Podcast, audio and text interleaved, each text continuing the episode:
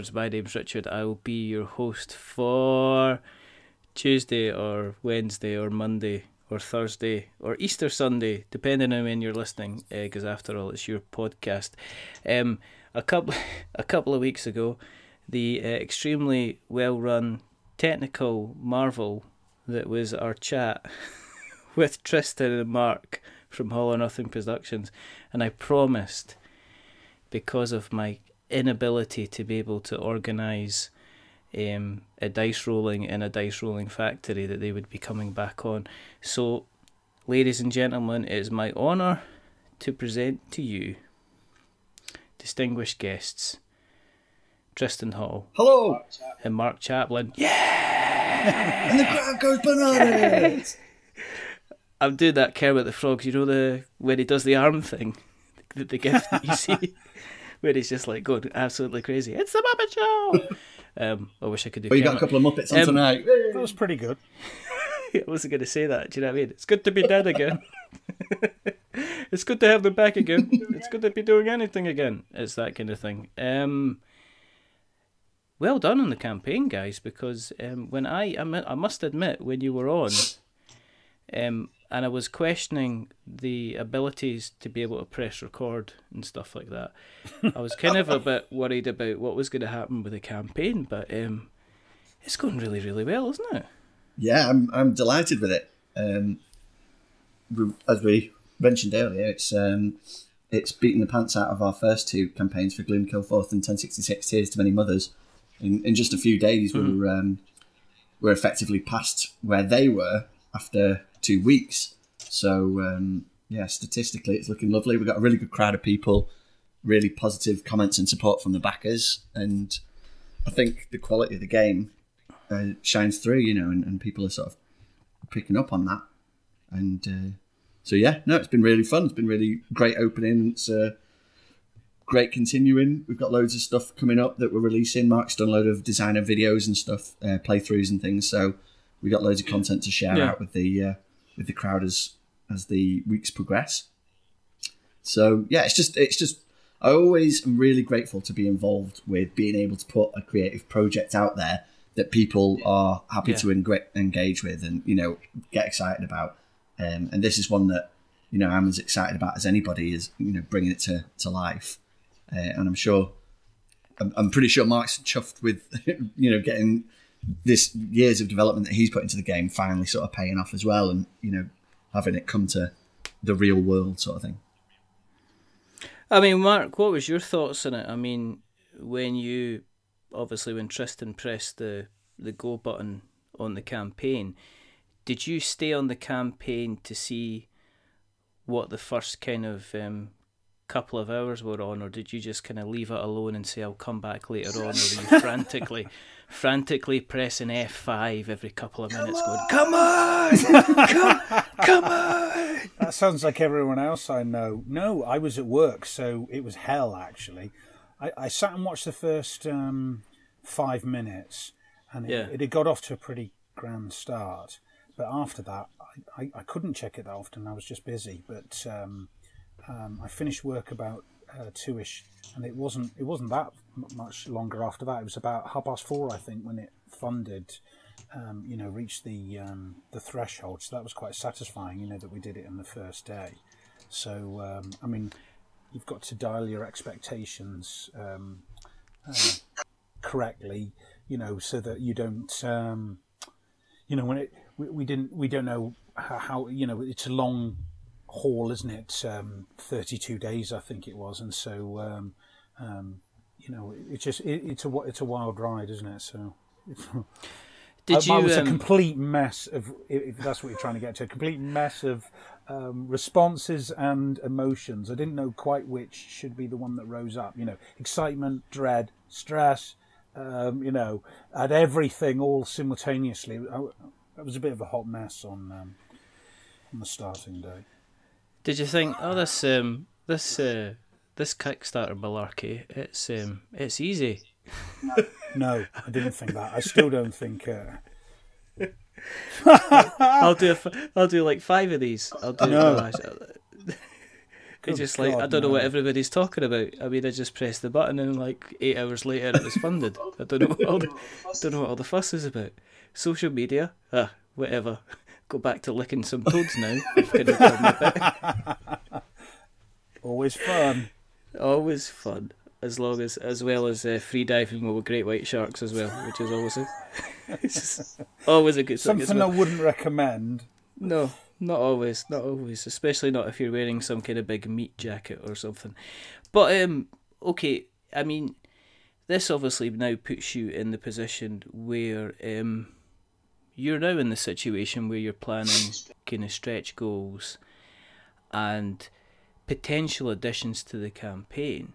So in terms of that, um, where I mean, um, where are you with that? Have you is that already planned? Are you just sitting there going, haha, bring it on because I am organised?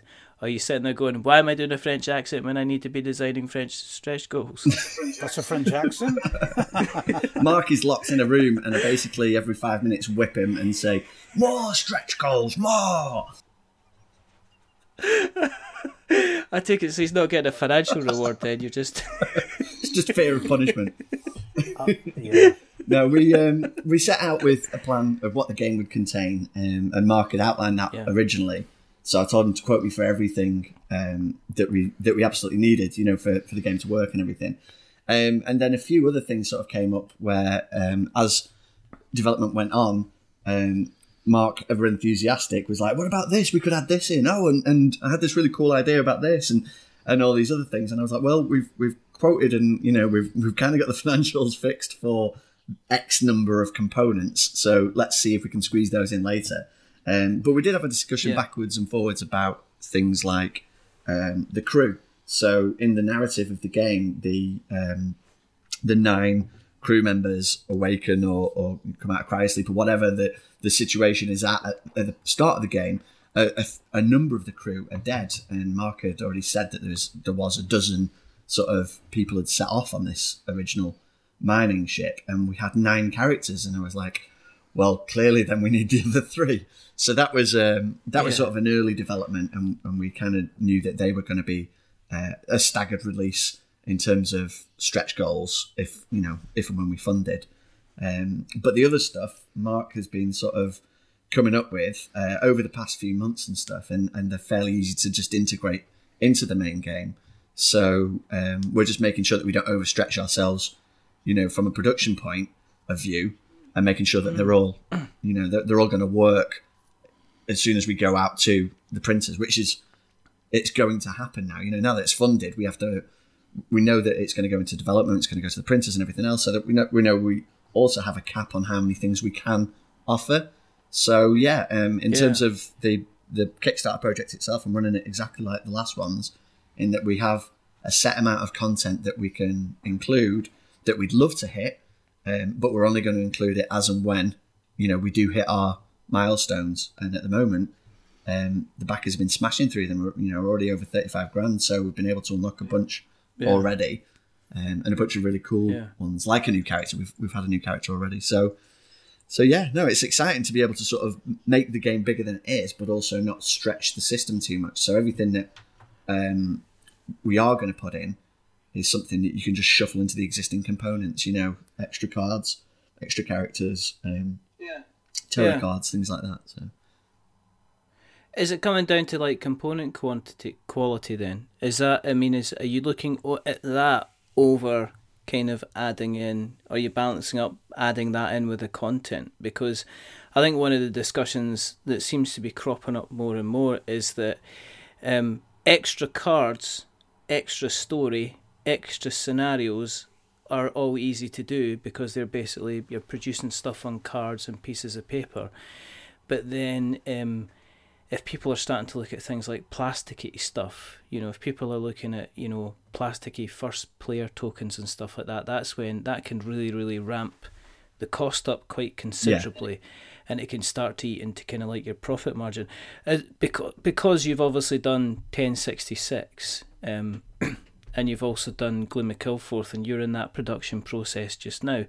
Has that kind of given you a better overview to say to actually mark bring us all the content I can eat, but we have to maybe keep an eye on the component side of things if we're gonna, you know, if if this is going to continue to go, we have to look at kind of maybe edible content as opposed to fancy stuff. Yeah, no, I mean. it's um, from my point of view, uh, uh, you know, bring it on. As much as much creative content as we can get is is a better situation to be in. Mm. because say if we if we hit the the limit the upper limit that i have of the kind of stuff that we can crowbar into the base game and the stuff that mark's designing is still adding value and, and of course it will because you know he's a, he's a genius designer. But um, anything extra that he comes up with that we can't crowbar into the the base game box we can always parcel off into an expansion if necessary and um, you know and and breathe more life into the project as time goes on so there's no there's no mm. sort of there are no bad ideas. I mean, you know, if there were genuinely bad ideas,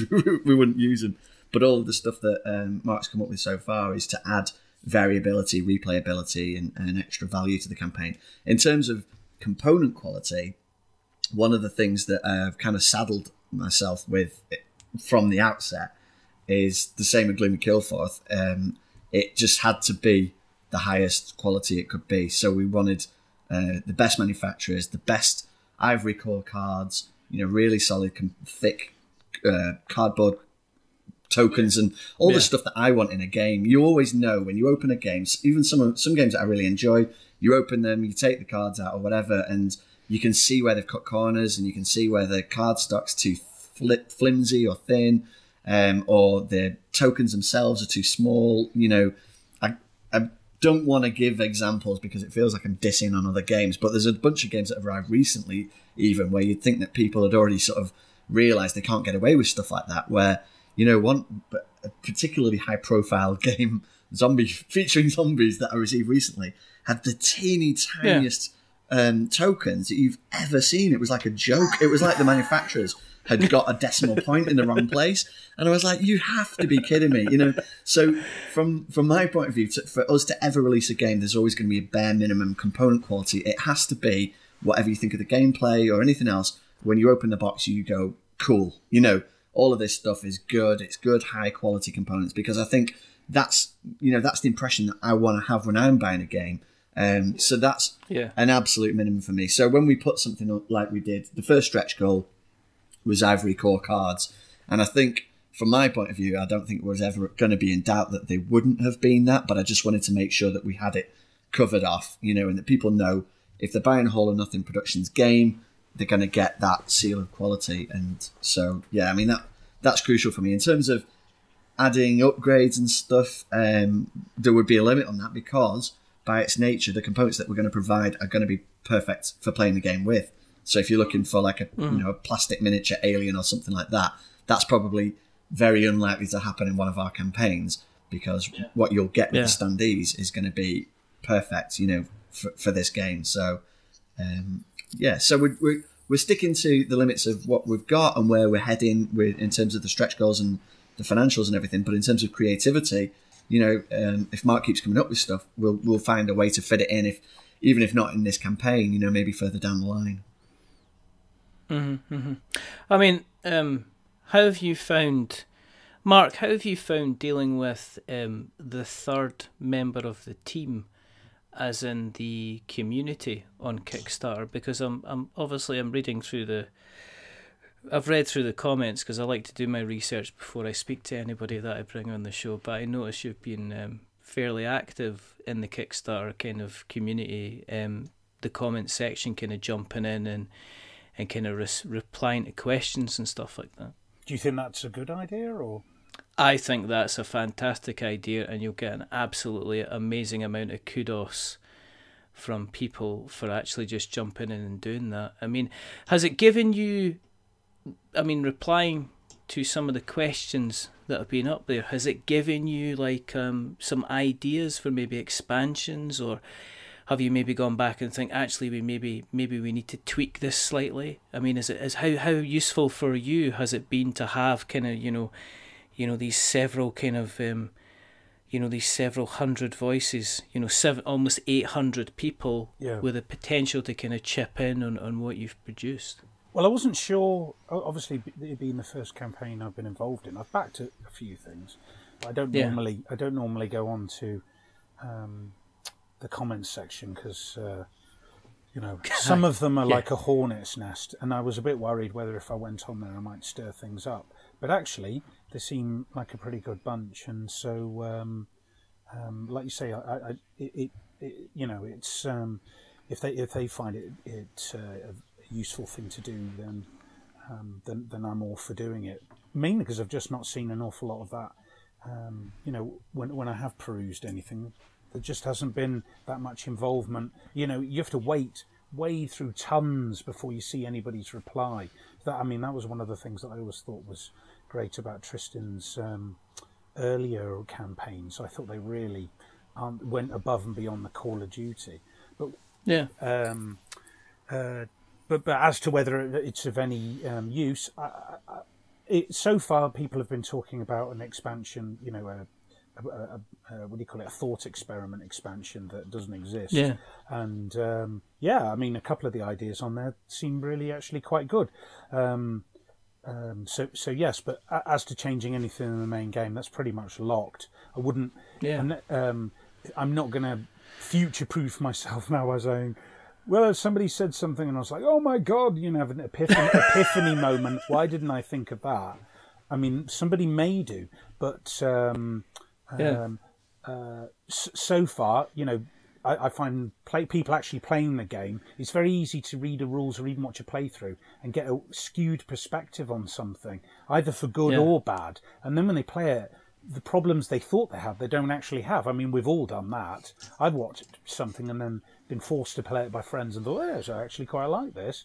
But I, you know, but my, um, you know, my biases beforehand um, told me otherwise, and people might find that um, with with our Kickstarter campaign. I, have I've noticed um, I, you always know with a heavy theme game that theme questions will always come up because there's um, uh, you know to connect the theme to the game requires some abstraction, doesn't it? Unless you've got tons of rules that cover everything, you've always got to have some sort of simplification, and in that process will come the nerd questions that we know and love, the kind of questions yeah. that I would ask or scratch my head over. You know, why are we doing this? Why would the alien do that? Can the alien do this? Has the alien got magic powers? And and I've noticed there's a Reddit thread on asking similar questions. Not that I'm on Reddit, but I had a look anyway. That's the power of search engines and things pop up and you think, oh, you know, scratch your head. So um, uh, I try to answer those, and in fact, in one of the early drafts of the script, we had uh, the script, the um, rules we had um, yeah. a theme Q and A, which I quite liked, but whether it makes the final cut of the rules yet is yet to be seen, depending on the page count, I guess, and how many illustrations are finally squeezed into it. Um, which um, I don't think I've ever seen in a game. I just wanted people to know that I'd thought about these things beforehand. But as it happens, the questions that have come up are different ones that were in the uh, the theme FAQ in the book. So um, you know, it's, it's a strange old. I'm, I'm waiting for one of my pre-answers to come up and just go, ha! I've already thought of that one, but no, they've, co- they've come co- up with other ones. Copy and paste it. So, um, do you feel under pressure to kind of be monitoring the comments then when you've got free time to kind of jump in and answer kind of questions? Are you having to kind of be quite disciplined with yourself and say, okay, let's um, give ourselves a couple hours every night, or are you just kind of currently just going, right, okay, I need to go back and answer that question, or I'll leave that for later on, or that's already been answered before? Hmm. I guess it's a continuum, and I'm somewhere between the two points that you described. I don't really know. Yeah. I don't, um, you know, I don't see it and then think, oh, I've got to. Resp-. There's not been one thing I thought I must respond to respond to this now. Um, mm-hmm. And if there was something that wound me up, I'd probably not answer it for a few hours and might have a better, you know, a more nuanced approach later on. But I can't think of anything so far that has made me annoyed. So um, mm-hmm. I've not answered, as you've seen, I've not answered everything because some of it is in um, Tristan's wheelhouse, and um, you know when it's not regarding the rules, or I just wonder whether what more would be gained answering the same question in a different. How many different ways can I answer the same rule, yeah. rules question? Because um, there's going to be some people you know that no matter how you phrase something or demonstrate it, they're just not going to like the answer they get anyway. So um, uh, the, the only way properly to demonstrate some of these things would be for them to play it. But um, that sounds a bit like a cop out. Written text should, you know, should solve, make counterspell all their, um, uh, you know, um, thoughts and queries. But that, that's not the way it works in real life. Yeah. Well, yeah, I guess. I mean, I guess one of the things I've noticed is there are there do seem to be some people who are taking to the board game geek kind of pages and actually posting up kind of their thoughts and stuff like that as well. I guess that's one of the, the one of the um, terrible well one of the the kind of the the things that maybe doesn't work about Kickstarter is that it's it's almost impossible to follow a tre- a thread of a conversation, a kind of a train of thought yeah. between say like a conversation between you because all it takes is if you if you're not back on the boards for a couple of hours then somebody could be saying oh could somebody answer this question? Because i'm just about to back kind of thing and then it's like oh i can admit I, nobody answering my question okay bye then kind of thing. I'm just gonna but um it's it's almost like you've got the your faq on the kickstarter is to say well this is you know here's the general kind of questions um, the knowledge base almost needs to be kind of off the campaign and off on BGG. And as I say, it looks like you've got some cracking support there from some of the guys who seem to have become your little group of champions and actually taking some of the information and depositing it, depositing it on kind of like um, yeah. on Board Game Geek itself, which seems to be um, which seems to be quite cool. They seem to be Tristan's champions. He's he's brought them along with him like a school of gladiators from his previous campaigns, isn't it? It's rather rather great, isn't it? Is it? I mean, is it kind of strange? I guess having a group of people that you kind of don't know if you pass them in the street, kind of being quite supportive and questioning and, you know, kind of helpful and everything like that. You know, kind of is that is that kind of like a weird situation to be in? Because you hear a lot of people talk about kind of like, oh, you know, forums they can be a terrible mess, comment sections, or they're toxic and should be banned. But the Kickstarter, I mean, what you've got is you seem to have a nice little group of people who are not only wanting to jump in and help the campaign succeed, but also seem to be quite happy to ask, you know, answer other people's questions. Yeah, that's terrific, isn't it? I, I don't know how how um, that compares to to other campaigns where obviously some of them are complete, like you said, they're like the um, YouTube uh, comment section. They're just complete um, hornets' nests. But uh, yeah. ours is the total opposite of that so far. So um, we've been really lucky. They're amazing, aren't they?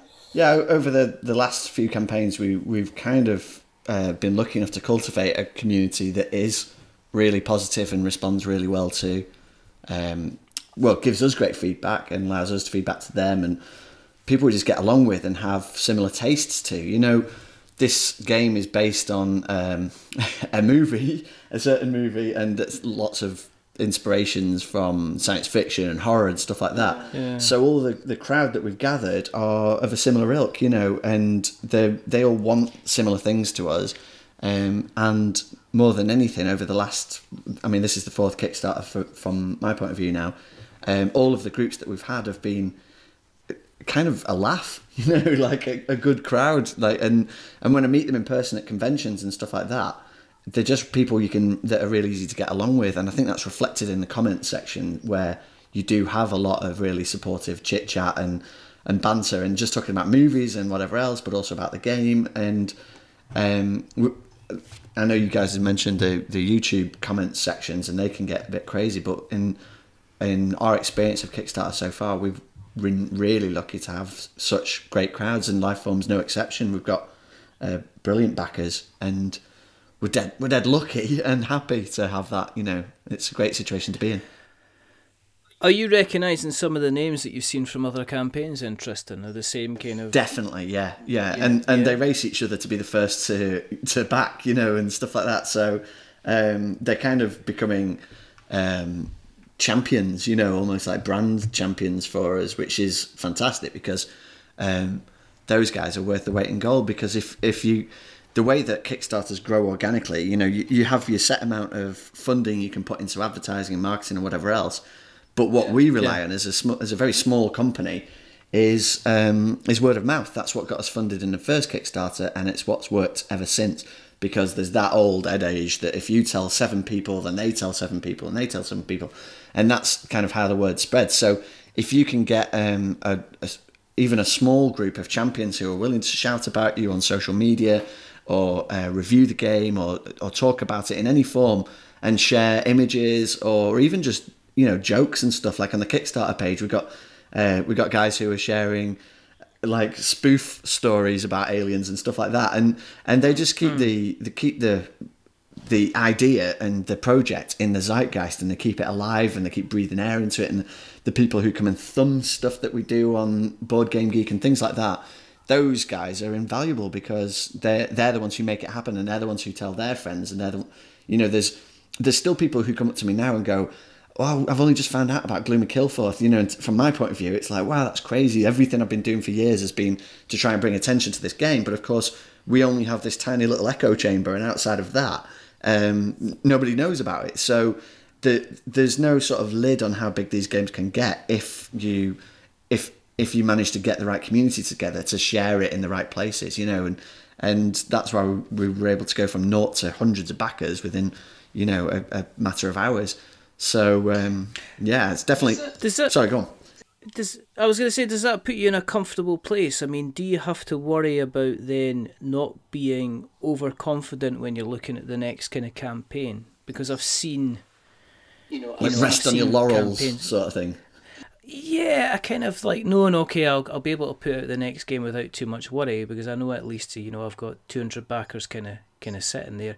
You seem to be you seem to be very, very attentive. I guess is what I, I guess I, I, I don't see a kind of a a kind of a the game's funded. Oh, you might not see us for like six weeks because we're going away and doing stuff, but you still seem to be a kind of a you know there still seems to be there's always things going on in the Facebook groups and stuff like that where you're kind of popping up and saying even it's not production but it's just saying right guys this is what we're doing here's some ideas the Lifeform group had a mind of its own before the campaign was kind of even ready to go. There was people kind of getting excited and, and kind of getting ideas ideas together. Um, are you? I mean, is keeping the community going? Is that almost like an additional kind of thing that you have to kind of concentrate on in order to be successful? Because um, I think that's it's the first and foremost thing, really, because without the community, the game wouldn't happen. You know, we don't we're not in a position yet where we can go straight to the printers and run off, you know, X thousand copies and just have them sell. We 100% rely and are fed by our communities, you know, and so how we build them is crucial to me. So, from from my point of view, on a daily basis, I, I did mention this as well earlier. I think that I, I never take any of it for granted. You know, at any moment, any of this could could stop. You know, if Kickstarter stops or whatever. So I think every day that we have this ability to share creative projects that people are willing to get behind and, and put their money behind is a brilliant day, and I'm, I'm extremely grateful for that. But I think one of the only ways you can demonstrate that gratitude to backers is by giving them the best possible service you can. And from my point of view, for example, answering every single comment on the comment section on the Kickstarter is the minimum that I can do. If we are ever in a lucky enough position to not be able to do that from a logistic point of view, then fantastic. That means we you know we've grown so much. But at this stage, you know, whilst our community is still relatively small, but still big enough to handle large print runs, um, then yeah, I'm going to do everything I can to keep everyone informed at every step of the process. Because, you know, bear in mind, I've backed hundreds of Kickstarters myself, and I want the best possible service from those guys. And so I've learned from those guys as well, you know, the, the mistakes that some of them have made, the great things that a lot of them are doing. And I sort of try and pick and choose the best things that other people are doing and, and try to emulate those guys. So, um, yeah, so staying on top of the comments and, and being reactive to backer messages and emails is, um, you know, a huge priority for me. Has it made you then look on other Kickstarters with the like slightly different eyes, and you just do you end up in the situation kind of where you're um you can get slightly frustrated with the way you see kind of other campaigns being run and say basically listen, if you gave me this for like three days, I could sort you out. Just give me the campaign. Or do you kind of feel, well, or you kind of sitting there going, Shh, what are you doing? That's an interesting question, actually, because there was um, one of the earliest Kickstarters I backed. I remember posting like a really um, snarky or reactive comment about it, and I felt guilty about it for days afterwards. And of course, now being a creator, you know, look back on that and I'm just like, oh my god, what was I doing? And it was it was slagging off the creators for the way that they were running the campaign without any sort of real concept of the stress that it can it can inflict on people, on creators of, of projects. So I think if any, if it has changed my mindset about other Kickstarters uh, at all, then probably the most the biggest change would be for me from only from my point of view. I'm not saying that all backers should do this, but to be more forgiving of other creators and the mistakes that they make because I can I can certainly recognise some happening earlier that I wouldn't have been able to, to without experience. Um, and I've seen other projects tank and go under, you know, when they're not able to fulfil. And yeah. my heart really goes out to them because I don't think I don't think anybody is in like the board game design route on Kickstarter to rip people off. You know, I I think there's a misconception that perhaps some companies are. I think mostly at the end of the day, if you if you drill down deeply, the guy who's come up with the idea for the game wanted to make something creative and to have it happen. And if it failed, then usually it might be due to poor planning or whatever. But I don't think it's ever a case of, you know, some guys in. Um, black and white striped tops with swag bags going, yeah, let's rip off gamers, you know. And so, um, so uh, you know, there's there's one there's one guy who's being pilloried on, on the forums from his Kickstarter, but he, he refuses to update, you know, and he won't even send out a message saying, you know, look, guys, I really mishandled this, and, and this is where you, you know we need to be at. This is the thing I need to do uh, to to get it working again.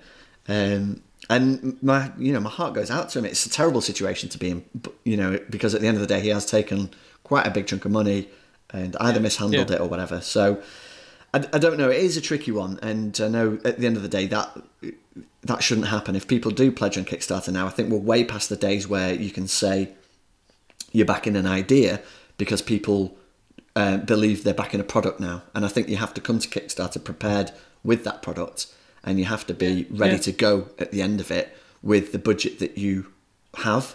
Um, and if you can't make that work, you should cancel the project before it funds because uh, otherwise you get into all kinds of trouble. Yeah. yeah.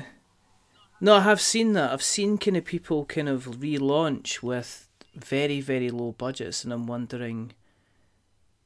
It's kind of like um, you better hope this doesn't fund because I think you're going to be in trouble, in a kind of potentially in a spot of bother. Here. Yeah, because if you have to make up that um, difference yourself, you need to have a big fund. You know, for example, shipping is not something to be sniffed at at all. You know, that is a huge thing, and we've seen gigantic projects suffer by not planning for those in advance. And you know, and when I see, I, I don't know which one you're thinking of, but there's a couple recently that have gone on and they have these incredibly low uh, funding goals. And like you say, it's like, what are you going to do with that if it funds?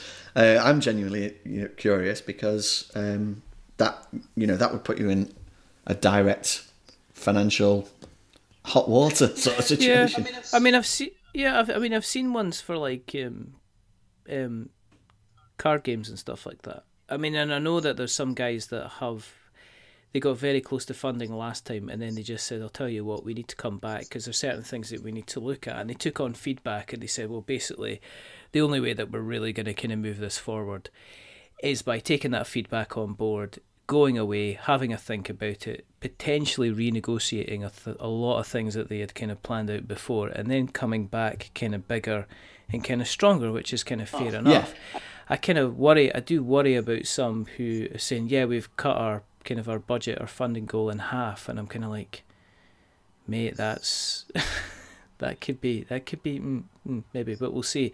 But then again, it is the competition that is Kickstarter out there. Yeah. And you, you, I mean, I would say like say I'd put you, I think Frank West, um, uh, uh, Caesar Aljazar, um, guys like Edo Baraf, you know, those guys, you're not kind of when you launch a Andrew Burkett, um, lovely Andrew, who did Supernatural Socks, which is fantastic.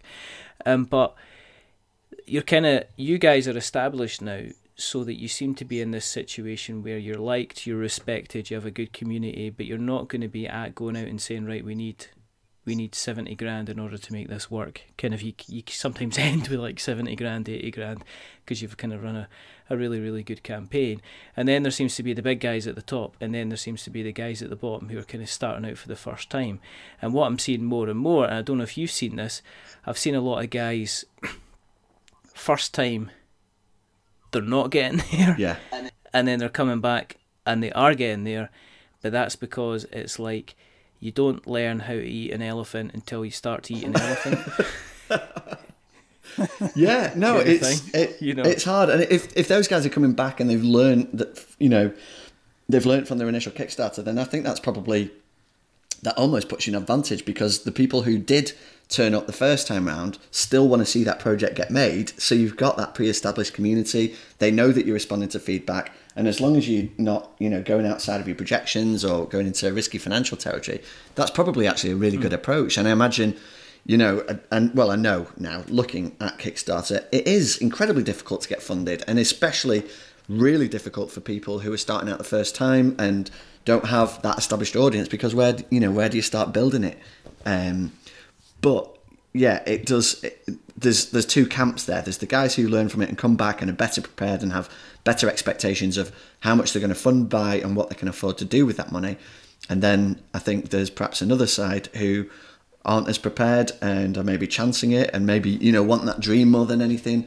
I've heard horror stories about people investing their own money, you know, to to get the Kickstarter over the funding line, which I think is really dangerous territory because then you fall on gambling, you know, almost. Um, well, are they are they yeah. backing it themselves? As you mean? Yeah, or getting family members to, to push it over the you know over the finish line and stuff.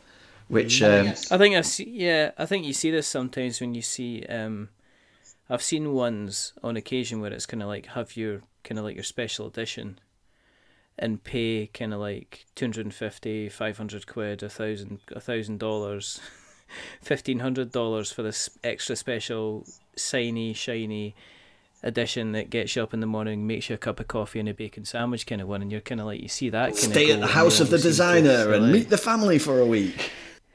Exactly, and and and and. And could you bring back um, could you bring back my slippers, mum? Because uh, because I think I left them in your house last time I was round. Thanks, kind of thing. But I mean, you know, kind of each their own. Um, Mark, what what has it? Has it been? Is it been quite cool, kind of meeting the people that are going to play your game before they kind of play the game?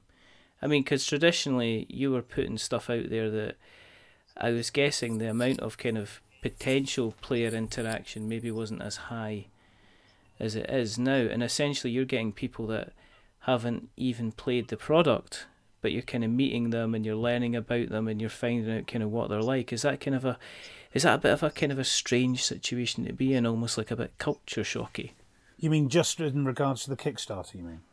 Yeah, yeah, yeah. It, it is strange. As I said, I'm still. Um, uh, I'm, I feel like I'm in, pulled in all sorts of directions. I'm not quite sure. You know, it's it's undiscovered uh, terrain. I, I don't really know how I'm how I'm supposed to supposed to feel. Though obviously exci- excitement is um, is certainly high on the list. I don't. It's not as. It hasn't been as much fun as people play testing the game. You know, um, when I've gone to events or you know to people's um, uh, shops, you know, bricks and mortar stores and stuff. Um, it's just you know that that whole. Uh, people are in, right in front of you, and you're interacting with them is much more fun than um, than obviously over the internet. But people's positive response to it, either on the forums for Board Game Geek or other game forums or you know in the talk talkback area of uh, Kickstarter. Yes, yeah, it's been very encouraging. I've been you know pleasantly surprised by how non like the um, Shadows of Brimstone um, uh, comment section it is, etc. So uh, mm-hmm. yeah, I haven't really got any more thoughts on it. Any great. Uh, I, I'm just yeah, I'm I'm I'm I'm excited by it, and you know, it's um, it's it's been an interesting it's been an interesting ride. We're, which really we're only we're still at the beginning of actually, aren't we? So uh, yeah, yeah.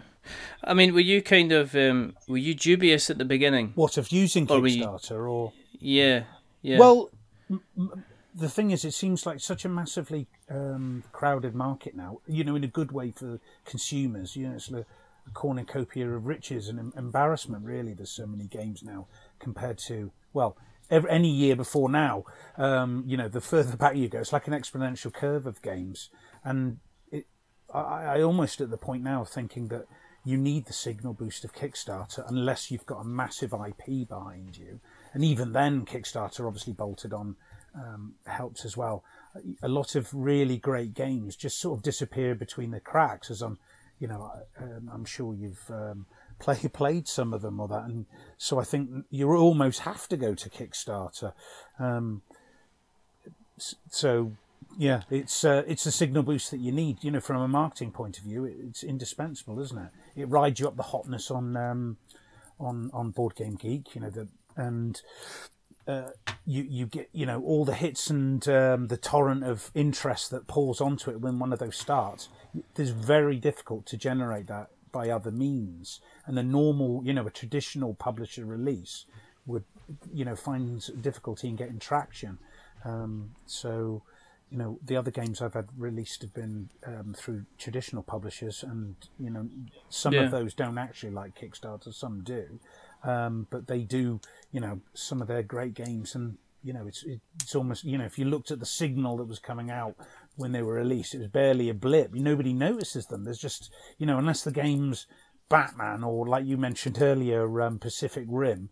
It doesn't even matter. Sometimes mm. it doesn't even matter if the game's any good because it's got the you know that's the power of the IP, isn't it? If you stick Star Wars or Lord yeah. of the Rings onto the game, you've got an evergreen franchise that immediately everybody's ears perk up, really, unless you absolutely hate something like Star Trek or that. So, um, but you know, when you were talking about how campaigns to be managed, it'd be really interesting to see how Tristan would manage a campaign that had a you know an established IP, because obviously that would be it would provide um, a massive jump in attention and um, you know uh, it, it, you know it would be a great it would be great. Um, you know we don't know what the future holds so uh... yeah I think what would be interesting with that is you'd get people that would come in with preconceived kind of conceptions about a game conceptions or misconceptions about how they would like to see kind of their board game um, appear on Kickstarter. Yeah, every, everyone has their own idea, don't they, about IPs? Like, yeah. oh well, if, if this is Star Wars, it has to have this, or you know, yeah, yeah, because everybody has their own experience of it, so they would be coming to it with those expectations. Yeah, I mean, I was talking about Batman with um, Mike Barnes, um, and it was basically a case of we'd like kind of like we mentioned this both. I think we'd like a Batman game, but we'd like a detective Batman game where you're actually you know, trying to solve crimes rather than just beat up bad guys. Yeah, it's Keep like in all, in all fairness. Yeah, I know, but it's kind of like as a case, as we joked aside, it was like in all fairness, we'd probably prefer to have something like Sherlock Holmes Consulting Detective, as opposed to another kind of I don't know. Yeah, uh, it's like I just in case you know you don't want to end up in annoying people, but you know you're reskinning Conan with Batman. Yeah.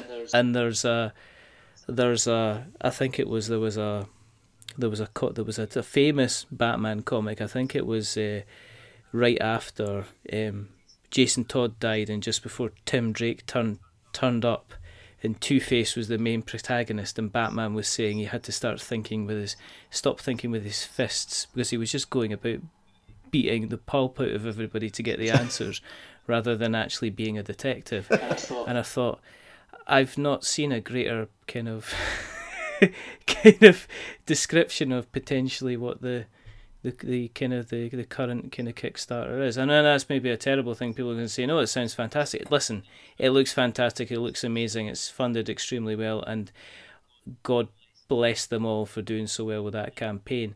But it's not my Batman game. you know, which is an unfortunate thing. Yeah, but that's you know that is one of those things. Um, obviously going back to the community, going back to the comments and comments and you know comments and questions are all about tone. Is there? I mean, there's going to be um, backers who are going to potentially, hopefully, maybe, please listen to this, love us. Um, but have you like got and subscribe? Uh, like it's yeah, exactly. Don't give us ten stars. Um, but as I say, is there um is there is there any messages? I mean, anything you'd like to kind of make the backers aware that you'd like to you know kind of put out there, or is there anything you'd like to say to anybody that's maybe sitting on the fence at all?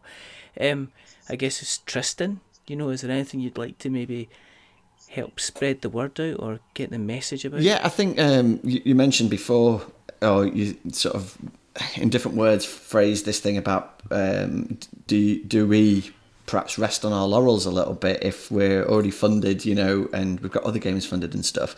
I would say um, the biggest thing that we need to continue the signal boost is for people to talk about the game and to share and you know and keep commenting and keep uh, active in the forums and keep feeding back to us. Um, we do respond to everything and everything that we can do, we will do. So, for example, lots of people have asked about the solo play.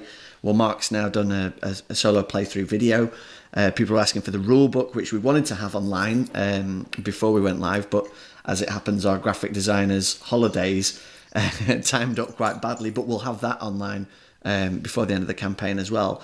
Um, and even other stuff like somebody suggested we change the layout of the stretch goals to show the components rather than just like you know um, an explosion saying that we'd hit this stretch goal, which is a great idea. So we just implemented it as you know straight away.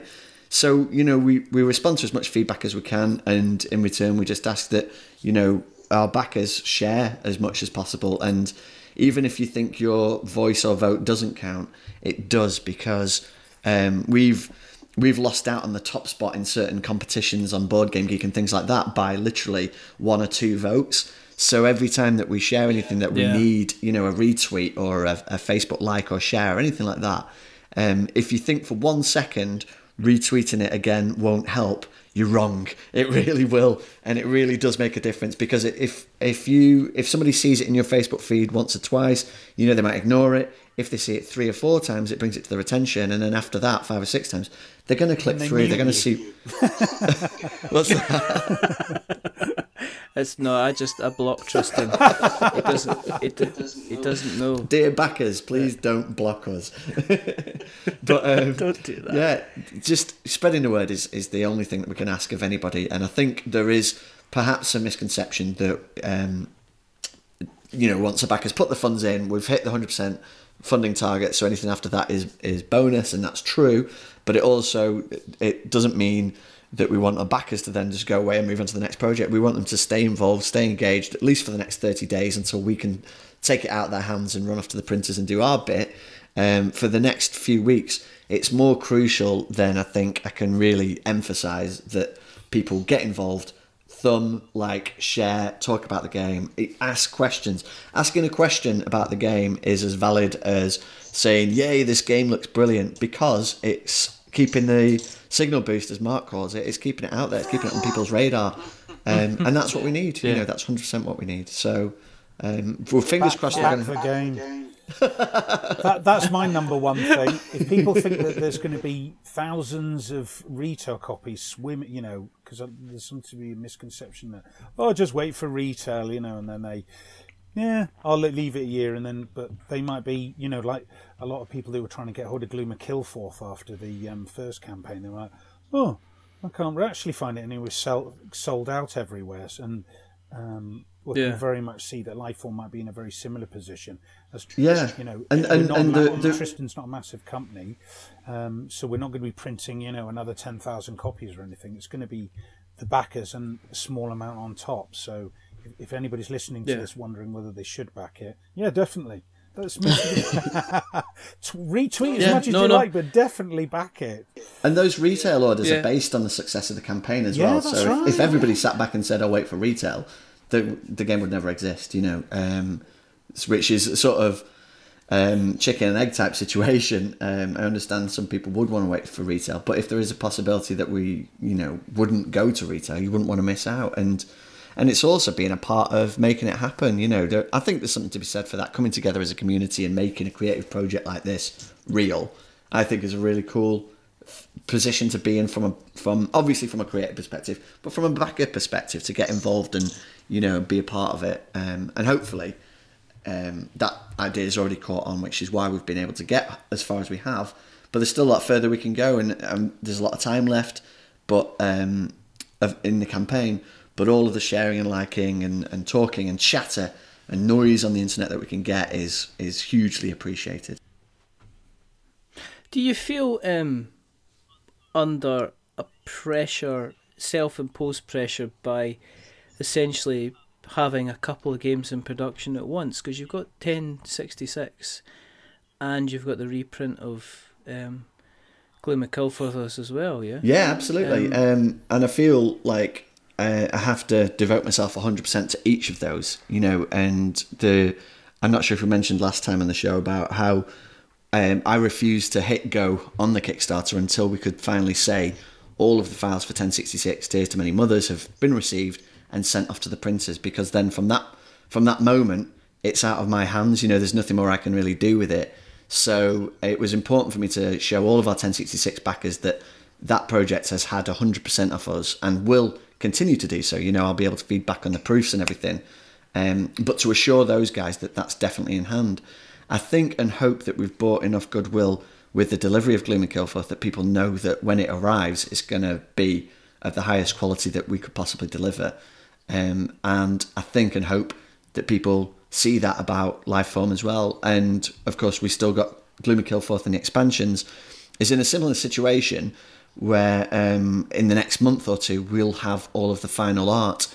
But from a game development point of view, that game is designed and ready and finished and the only the only role I have in it up until we go to the printers is literally the artist sending me an email saying here's a piece of art and me saying yeah it's great or no it needs changing and sort of trying to get that message across to our of Kilforth backers um, that that's you know with with all due respect that is my role in in that process now um, I think that was that was important to me as well that people know that it's not like I'm juggling a thousand projects and can't handle them because they're effectively, from my point of view, parceled off. And because we're an indie company, because we're very small, to keep us alive and sustained, we're going to have to keep releasing games. You know, if people want us to continue, um, we will have to do it with more regularity. And that was one of the reasons I invested in Mark's game as well, is because I'm not going to be able to make a game every six months. I don't think that's going to be, you know, the same sort of caliber as Gloom of Kilforth 1066. So if I want to grow the company um, in the long term, taking on other people's projects is going to help with that. It's going to help, you know, if I do a game a year, then um, somebody else's game every six months, uh, you know, every other six months or whatever, then that's the way to keep the company breathing and to keep the funds flowing and keep the games coming out. Um, but yeah, any backer of any one of our projects needs to know with 100% certainty that each of those projects is its own complete project and has its own funding completely separate from the next one so that we fund our projects up front through Kickstarter. We don't use the next Kickstarter to fund the last one, which is obviously that that's where trouble lies. just, um, yeah. And yeah, and that where trouble yeah, lies. and we and I've seen that. I've seen other companies do that, and and it caused chaos. So yeah, um, no, those things I need to be 100% clear about, and I've tried to in the updates. I've tried to keep people abreast of where we're at in each game. We've got a slate graphic now that we use to show everybody where each of the games is at yeah. in the design process because I saw another great guy that I admire do that and it just you know it opened a door in my mind. I was like that's how you do it. That's how you get across the um, the update to everybody of where each game is at. And I think as long as you as long as you're transparent on each game on each project and as long as you keep everyone up to date I think hopefully we'll keep the goodwill of the backers and that'll keep people coming back for more games. Do you feel the way Hall or Nothing Productions is going that you are staying down the fairly serious kind of games? Like in theme wise, going to see? Yeah. Yeah. No, I do. At the moment, I do. Um, because those are the games that interest me, and um, more often than not, the, you know, we have sacred Thursday night game night, and all the games that we play every Thursday are thematic games. Those are just the kinds of games that interest me. Um, yeah. That's yeah. not to say that I wouldn't play a game that doesn't fall into that category. I recently um, played through an entire campaign of Charterstone with my wife and son. So, yeah. you know, and it was lovely. It was, I mean, it was ch- sort of chibi, big headed cartoon characters building a village together. And it was a really lovely uh, theme and everything, and it's probably not the kind of game that I'd play with my Thursday night game group. Um, so, but it is a game that I thoroughly enjoyed and, and enjoyed from a sort of storytelling perspective with the family. So I certainly wouldn't write it off as an option to produce like a you know a cutesy Ghibli uh, Studios inspired type game, you know, uh, or something in the vein of like Ni no Kuni or something like that. Um, but for the time being, there's a lot of darkness in my head that I want to get out of my own projects. So there's going to be there's going to be more sort of horror and uh, uh, like monsters and dark fantasy themed games before we before we get around to you know fur balls and Pokemons or whatever. Exploding Kittens 2 so, or Sleeping Queens 2 or something like that. Unless I had an IP, of course, yeah. in which case I'd, uh, I'd sell out faster than you could say the word sell out. So we're not going to get the My Puppy picking his favourite biscuit game from you guys. We could always retheme Gloom of Kilforth to My Little from Pony, I suppose. so I always thought that would be pretty good. I always thought I went, uh, the toad licking puppy. there is there is a card in, in or, uh, Gloom of Kilforth called Dog Ninja, which always confuse people who aren't backers. That's my, my handle on Board Game Geek is Ninja Dog. Um, yeah, but like yeah. people who don't get that are just like, oh, this breaks the theme of the game entirely, you know. And, and so there are you know jokes like that that that cause a very very minor backlash. Um, but yeah, we could probably embrace that for a full game at some point. But I'd see that maybe in the, in the future rather than anytime soon. Are you now full time. Well, that sounded quite high. Hello, are you now Mrs. Darkfire? um, hello, dear. Um, are you going to be working full time in the industry anytime, Mister Halls? That's hundred percent the plan. Um, but I am actually a freelance video producer, and that's I'm I'm still canvassing for work, so it's not there yet. But the way that it works, from my point of view, is um, all of the funding for each project stays in the bank until every single cost is paid out. So I know, um, for example, I won't pay myself out of 1066 Tears to Many Mothers anything until everybody has their copy in hand. Um, and at that point, I'll sort of take what's left. And so that's how I kind of intend to run all of our projects to make sure that all of the funds are, you know, are, are dedicated to that project until it's finished uh, which puts me in a weird financial position because technically um, I'm still a little bit reliant on the the video production stuff. So um, so yeah, one day uh, I think once enough of these projects are behind me, I'll be able to start cashing in, kind of thing, and and, and maybe yeah, take it full time. Um, but we're not we're not a multi million dollar company yet, so it's we're not at that level where I can go yay, you know, and do like a bath of cash or anything. Um, so I'm just just just sort of Instagram take... an Instagram picture with a carpet bag filled with billfolds. Yeah. yeah, no. Just you walking, just you walking into the game store, going, you know what I mean, more money, more money, and just like going there, just spread it out in the face and going, yes, I'll, I'll take all of the games that you have, son. Spit them in the bag. No, that's just no. These are twenties. Twenties. Not even the plastic tins. You know what I do with the plastic tins? Use them for insulation in my loft. No use to me. One day, though, anyway. you know, and maybe next year, Richard, we'll, we'll readdress this point, and uh, you know, you can have me back on the show, and I'll tell you how I'm driving uh, a golden Lamborghini, and uh, it's got a hot tub in the back and stuff, all from board games, uh, because it's that kind of industry. I have to. I just have to say, um, at the moment, I'm kind of probably more likely to get Mark on because he's my favourite. I'm just saying. I'm so. Mine too. Do you know? Yeah, exactly. Everybody loves Mark. Do they? I'm not sure. I'm not as good at gathering my thoughts into coherent sentences as uh, Tristan is. That's not. There's nothing wrong with that. I'm exactly the same, my darling. There's nothing coherent about my sentences. um, guys, this is um, this is exciting times because I mean, you guys seem to be kind of hitting it out of the park, and I'm really looking forward to seeing what happens with the kind of the rest of the campaign. Um, at time that we are talking, um, you've got basically just under four weeks to go, which is a, a long time considering where you guys are just now. You're at about thirty-seven thousand. you've hit almost 800 backers. So it's like you're a good, a good strong place where it seems like a vibrant and kind of active community. Um, I mean, what I'll do is I will obviously I'll stick the link for the um, campaign in the show notes so that we've got notes to show. um, as always. Um, but where can we find you on the internet webs, gentlemen? I know it was only a couple of weeks ago, but it's like, you know, I mean, check my memory's that good. One of you is Ninja Dog and the other one's Lullabud or something like that. I can't remember. Follows Lullabud. Is that right? Just Google toad licking, I'll come up. There's a picture of me somewhere with a huge fat warty toad. Don't worry. That's just I just that's just a vision I don't want in my head because I know you have a slight beard or you have a yes, beard. Yes, my, it's a phase. Imagining it's a phase that's lasted about eighteen months. Bits of bits of toad slime in your face, in your beard, and you've slightly just poisoned yourself, which is always always fantastic. Um, no, um, if I, well, as I say, I'll put everything in the show notes so that we've got notes to show.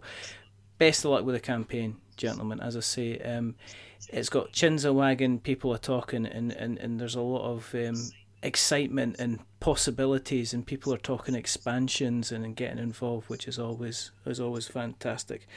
Um, and also, thank you very very much for coming on. Thanks for having us. It's yeah, always a pleasure. It's good, you know. We didn't have to record using tin cans and bits of string and harsh language, which is which is always good. Um, if you want to keep an eye on what we're doing, um, by all means, jump on to the various social media channels that we inhabit. Um, I'm gonna, I actually, I'm just gonna do a quick shout out because um, um, Ian from the Giant Brain, who was on um, last month, I believe, um, they've started their own podcast called Brainwaves, which is a kind of a mixture of kind of like reading articles and kind of like read, reading board game related news articles, and it's kind of going down the kind of like the day to day type of vibe. So they're young, they're new. They're going to be another Scottish podcast, which means they're very, very important. so there's going to be about three of us, which is always good. Um, if you want to keep an eye on what we're up to and what we're doing, then as I say, go to Twitter. You'll find us on We're Not Wizards. You'll find us on um, YouTube at We're Not Wizards Tabletop Podcast. You'll find us on Facebook at We're Not Wizards. You'll find us on all the pod, the podcast places like Spotify and Stitcher and Spreaker and Acast and Apple Podcasts as well. And as we say, if you have liked what you've listened to tonight, jump on to um, Apple Podcasts and drop us a subscription. That is always um, very helpful and very welcome. If you like us even more, please consider dropping us a rating or a review. You don't have to leave us any words. You just have to leave us a couple of stars. But as we say, don't give us 10 stars because that makes us big headed. But don't give us one because I'll end up looking like the, the life form in this board game because I'm a pretty ugly crier and I had all my hair cut off and I look like I'm about to head into death row, it's not good. But um, but give us a five because it's in the middle and it's average, and we are very very average, pretty average, very average, extremely average. But the people have not been average tonight. The wonderful, the fantastic, Mark Chaplin, Tristan Hall, Hall or Nothing Productions. Look at Lifeform. Give it a butcher's give it a scream, give it some money, potentially up to you at the end of the day, but definitely give it a look. Um, but again, gentlemen, thank you very, very much for coming on. Um, two things to do. Remember, we are many things, but we're not wizards. Are we wizards, gentlemen? No. Which is the medium. And the second thing is to say goodbye. So it is a goodbye. Goodbye from Mark. Goodbye from Tristan. Say goodbye, gentlemen. Goodbye. Goodbye. And it's a goodbye from me. Remember, stay safe, roll sixes, and um, sometimes in Kickstarter, everybody can see you pledge. but until the next time, Good. You get those emails nowadays. You can't go near nothing with like. you know, getting fifteen emails saying all these folk have like just backed this thing, and it's like, what am I missing out on something? You know, fantastic. But until the next time, goodbye